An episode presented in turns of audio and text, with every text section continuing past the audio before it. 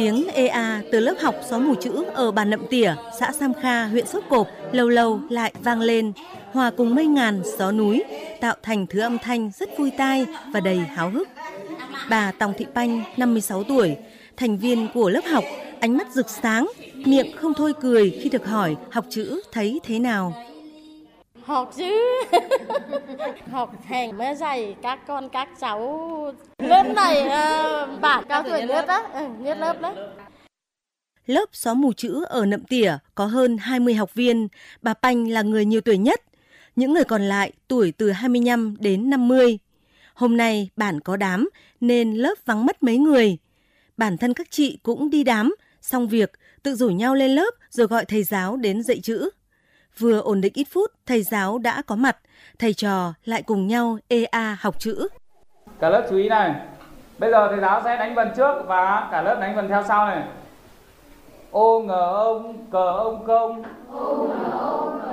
Chia sẻ về lớp học của mình, thầy giáo Lò Văn Mạnh, 25 tuổi, người trực tiếp đứng lớp ở bản Nậm Tỉa cho biết, không chỉ lớp này mà hầu hết các lớp học xóa mù chữ ở xã Sam Kha nói riêng và ở huyện Sốc Cộp nói chung, giáo viên đều phải dạy theo giờ của học viên.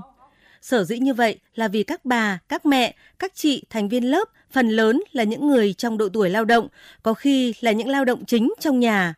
Vì vậy, mỗi mùa cấy hái, lớp học thường phải nghỉ cả đợt để các mẹ đi làm nông. Hôm nào trời có bão, mưa to không đi làm được thì lại tự rủ nhau lên lớp học rồi gọi thầy đến dạy. Thầy là trí thức trẻ tình nguyện thuộc đội quân của Đoàn Kinh tế Quốc phòng 326 trực thuộc quân khu 2, đứng chân trên địa bàn huyện Sốp Cộp. Đội của thầy trực tiếp đóng tại xã Sam Kha, nên khi học viên gọi, chỉ ít phút là thầy có mặt ngay. Lớp toàn là các bác, các bà bằng tuổi bà mình rồi thì lúc đầu thì cũng bỡ ngỡ được. Có khi mình ngại thì các học viên cũng ngại mình thì thôi mình cố gắng. Sau này thì cũng rất vui, rất tự hào thì được ờ, dạy các ờ, bà, các ờ, bác, các chị thì mình sẽ có trách nhiệm cao hơn để cho các chị, các bà trong lớp ai cũng phải biết đọc, viết viết. Lớp học xóa mù chữ ở đồng bào Mông, Nong Phụ, xã biên giới Mường Lạn cũng độc đáo không kém. Lớp có 39 học viên, độ tuổi cũng từ 25-30 trở lên. Chị Giàng Thị Sông, một học viên trong lớp là chi hội trưởng phụ nữ của bản, nhưng chị không hề biết mặt chữ do từ nhỏ không được đi học. Ba năm qua, chị cũng bảo ban chị em trong bản cùng nỗ lực cấy hái, chăm lo hạnh phúc gia đình và nuôi dạy con cái. Nhưng kiến thức chỉ toàn từ kinh nghiệm bản thân và cũng không biết gì nhiều. Khi nghe tin các anh bộ đội biên phòng đến bản dạy chữ, chị liền thu xếp công việc dụng nương để theo học. Thầy giáo lừ dạy chữ, dạy tiếng phổ thông cho chúng tôi bằng cách phiên dịch ra tiếng phổ thông và tiếng Mông, nên các học viên rất dễ hiểu, dễ nhớ.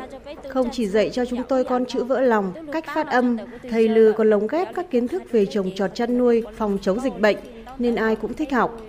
Riêng tôi biết chữ đã biết thêm nhiều kiến thức, giúp tôi thuận lợi hơn trong triển khai công tác hội phụ nữ ở bản. Vui hơn cả, có lẽ là thầy giáo Vàng Lao Lừ, người trực tiếp đứng lớp dạy xóa mù chữ mà chị Sông theo học. Thầy Lừ là trung úy ở đồn biên phòng Mường Lạn thuộc Bộ Chỉ huy Bộ đội Biên phòng tỉnh Sơn La. Đơn vị được giao nhiệm vụ lên lớp xóa mù cho chị em theo chương trình phối hợp với huyện, với xã. Thầy đã luôn nỗ lực bất kể mọi lúc khi các học viên gọi là sẵn sàng lên lớp ngay. Nhiều người sau khi biết chữ đã bảo được thầy mở mắt cho, bây giờ mới thấy đời tươi vui đến thế. Từ năm 2017 cho đến hiện tại bây giờ thì chủ yếu là tôi làm công tác xóa mù chữ ở các bản vùng cao. Có những kỷ niệm sâu sắc nhất đối với tôi đó là khi mà tôi nói với học viên là có lẽ là tôi dạy xong lớp này thì tôi sẽ xin chuyển đơn vị. Thì học viên có nói lại là nếu mà thầy giáo chuyển đơn vị thì còn bản khác thì ai đi dạy mà người khác dạy cũng được nhưng mà không phiên dịch được như thầy giáo. Nhưng bản thân chúng tôi thì còn muốn thầy giáo ở lại Mường Lạn này lâu hơn và nhiều hơn như thế.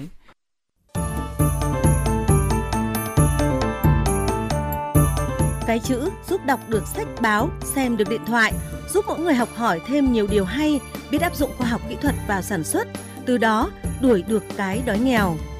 Không ít người học tập chăm chỉ, quyết tâm cao, còn làm được đến cán bộ xã, cán bộ huyện. Từng bông hoa đẹp ấy ở Sốc Cộp đã và đang góp phần xây những mùa xuân no ấm, yên bình nơi miền biên viễn quê hương.